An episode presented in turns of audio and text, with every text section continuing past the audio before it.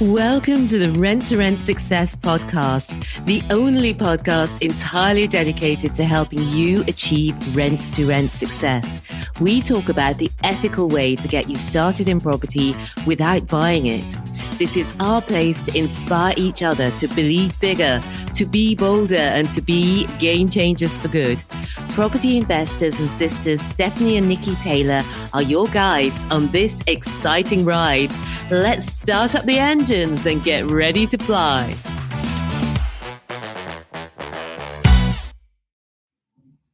Hello, hello, hello. It's Stephanie here. Welcome to episode 44 of Ask the Angels. This is where we answer your rent to rent questions. And if you would like to have your question answered, go ahead and go to rent to rentsuccess.com slash ask ask and you can record a question there for me to answer here just like Rianna did. So let me play Rianna's question for you. Hi stephanie. My name is Rianna and i have a rent to rent question for you. Um, so what happens if you get a call from a landlord after you've sent out your letters they give you a call and you go through the cost of the property, all the bills, and you find out that at the end, the deal is actually not profitable for you. How do you go about saying to the landlord, oh, um, this deal's actually not profitable for me? Or do you tell them at all? And I understand that this can be eradicated if you know the details about the property beforehand, do the, the calculations and the summary, and find out that it's not profitable. Therefore, you don't have to have that awkward conversation with the landlord. So, what if this happens, and how do you go about it? I love these questions where people call in or leave the messages in their own voices because it's just so real. And I know that a lot of you will also have the same question. So, what happens when you've seen a property with a landlord and you've decided it's not right for you? Well, first of all, Rianna said um, when you realize it's not profitable for you. So I'm going to answer it in several different ways. And I am going to give some examples of what we say when we don't want to take on the property later in this episode. But I want to start off with the first part because there is always an amount that, um, that will work for you. Uh, but sometimes you think it won't work for the landlord and that puts you off making the offer. But I want to just talk before uh, I talk about the practical side of it. I just want to talk about how to think about it. How we think contributes to how we feel, how we act, and really the thinking determines our results because the thinking changes our feelings, changes our actions, changes our results. So when we think about it as an awkward conversation, we're going to create that because you're going to feel, you're likely to feel awkward, hesitant if you're thinking about an awkward conversation. And you're probably not going to come across as competent or confident as you usually would do. Because when you're thinking about awkwardness, which is normal and natural, but it's not likely you're going to get the results you're looking for. So, what I like to think about before any conversation with a landlord or agent is I have an incredible service. And I know that if they choose to work with us, that we're going to over deliver for them. And that thought gives me confidence and that increases my likelihood of success. But you might be thinking, but I'm just starting out. How can I believe that that is true? And I hear you because I remember at the beginning where I did not know if I could do it because I had never done it before. But what I did know is that I was going to give it my best shot. And I felt pretty confident that I could do it better than the people who were doing it badly and doing it without care. And so the thought that I could 100% believe was true, even when I didn't have an experience, was I will manage this property with care.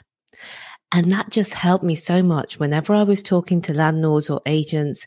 If ever there was something that might have been awkward, just knowing that I would manage the property with care gave me just the quiet confidence to be, to be sure of myself in a way that's not cocky or overconfident, but is just real. And people can pick up on how certain you are. And when you're sure about you, it transfers over to the other person. So, take step one is to look at the thinking your brain is offering you. And the thinking your brain is offering you will often be negative. And then I want you to choose a thought which you can believe in. And right now, you may not be able to believe, I have an incredible service. You might, you might not, but you need to choose a thought for yourself that you 100% can believe. Just like I did at the very beginning, I had, I will manage this property with care. And that really helped me. So you can try on different thoughts, see what fits you best. And what you're looking for is something that makes you feel confident, focused, positive, um, all of the feelings that are going to generate the kind of actions that you want. So that's my first part because the thinking is so important and often we don't realize it. So I just wanted to share that with you. But Rianna asked, what about when a deal doesn't work for us. So when you're analyzing a deal, there's always a number that will work for you as the rent to renter to offer. It's just that that number may be too low for the landlord. So what you're talking about here, I think, Rianna, is what happens when we can't offer the rent the landlord is asking for. And that happens virtually every property because most HMO landlords haven't deducted the cost of the bills and the voids from the rent that they're asking for. So, what we need to explain to landlords is that actually we're offering uh, a very different service to what a traditional high street letting agent is offering. And that's because of the extras that we offer, such as paying the bills and um, and, and the other services that we offer. So you have to set out your offer really clearly and explain that they you'll be paying the net rent. Now the net rent looks less than the gross rent that the landlord is currently receiving, but you're taking off after the bills and after the management costs. You know, your offer is often more than than the net rent a landlord would have in their pocket at the end of the day. So if a landlord has a property to let for £3,000, for example, and is paying all the bills, that £3,000 is very clear in her mind. The cost of the bills and what she actually receives after all the bills, the voids, any management charges if if uh, if she's not self managing, all of those costs are not clear in her mind. So your offer will need to clearly show how, how your offer compares to what she's receiving now after all her costs, because it's probably not clear in her mind. And for example, we put in our irresistible offers email template that management costs are typically 10% plus VAT. And in actual fact, management costs are often between 15 and 20% of gross rent because agents have other fees such as tenant find fees, maintenance surcharge fees, sometimes inventory fees, and often other kinds of hidden fees as well. So HMO landlords are often paying agents somewhere between 15 and 20% of the gross rent, even though they think of it as 10% plus VAT. Okay, so uh, they're often paying more. And we also include in the offer all of the other costs the landlord will pay, would pay, that we'll now be paying. So that includes council tax, minor maintenance, utilities, Wi Fi, TV license, cleaning, and gardening. And we also highlight the cost of voids. Voids are empty rooms, and we're able to manage properties by keeping voids to almost zero. And we'll show you how to do that as well. But many landlords and letting agents are not managing their properties in this way, and so they have higher voids. So it is just a case of educating landlords. Many landlords have no idea what their net rent is until we walk them through the process. And as Rianna says in her question, to really understand the landlord's net rent, it's important to listen a lot and ask the right questions. And I have been through this in other episodes where we go through at the viewing. And even when the landlord calls for the first time, I really listen to everything that they that's going wrong and everything that they're looking for so that I can put together an offer which is really going to be compelling. So we've talked about explaining how you're paying the net rent and how it's often better than what they're receiving now after all of the costs. And that's particularly the case if the property that they want to be managed is not being managed well at the moment. Like, for example, we took on a seven bed and it only had two people paying rent and uh, uh, most of the other rooms are empty. One person was in the process of being evicted. So a property like that is actually losing money for the owner. And so they're really keen for you to come in and do a better job and also offer the guaranteed rent.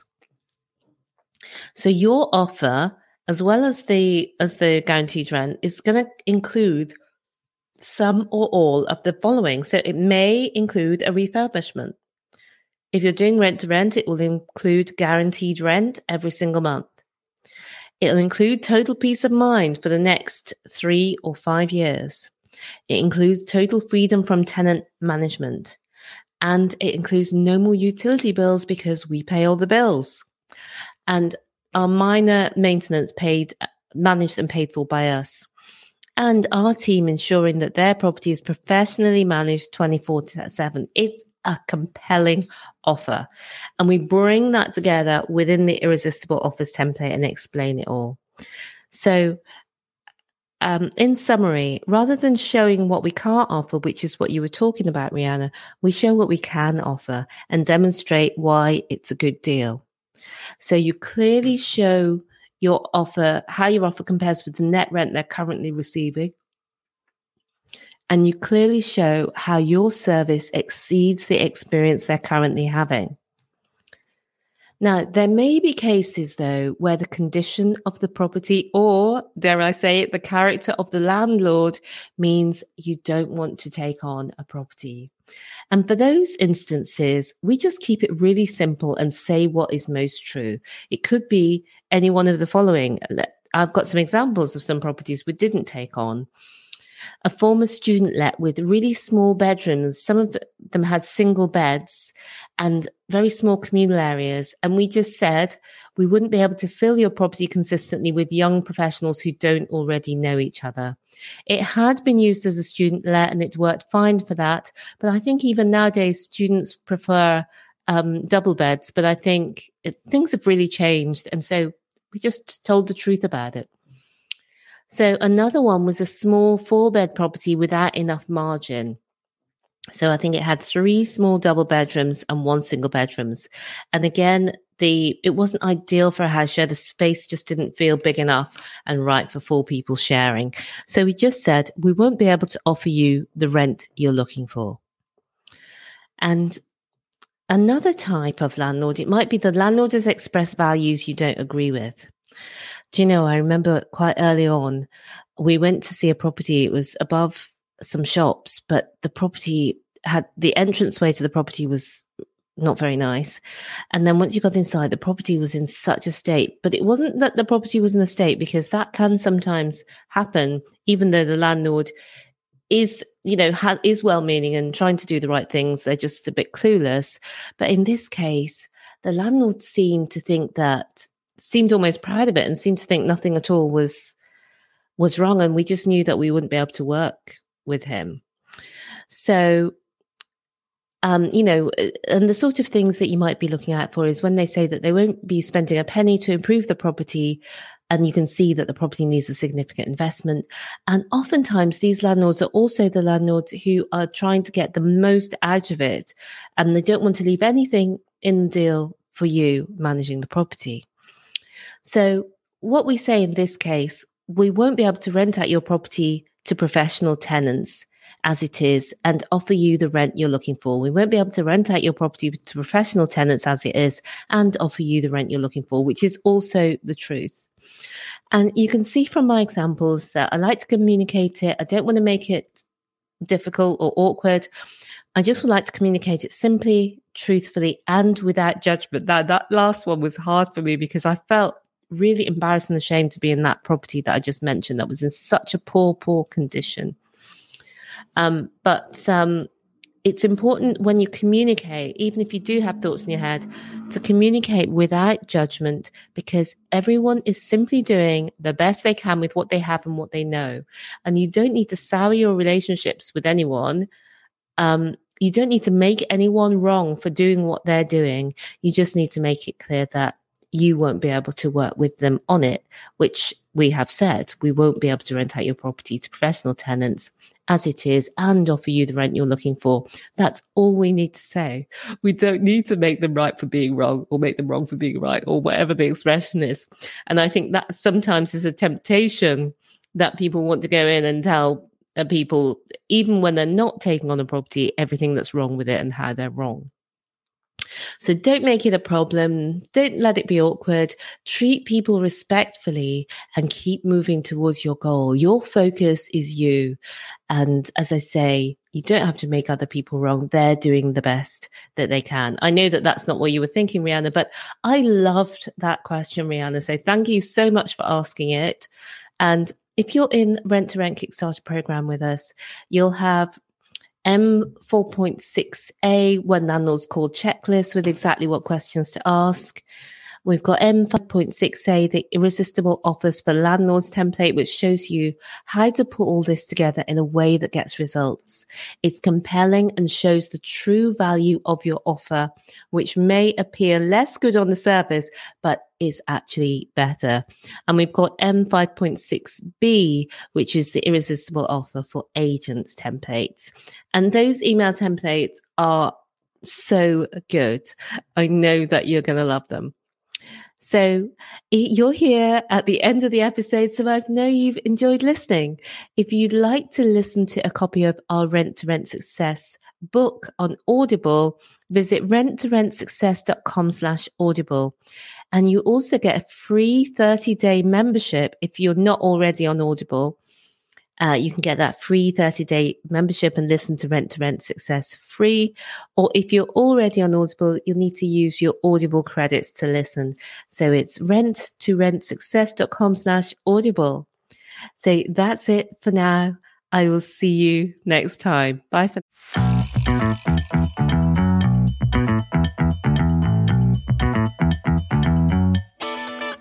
Thank you so much for being with me here today.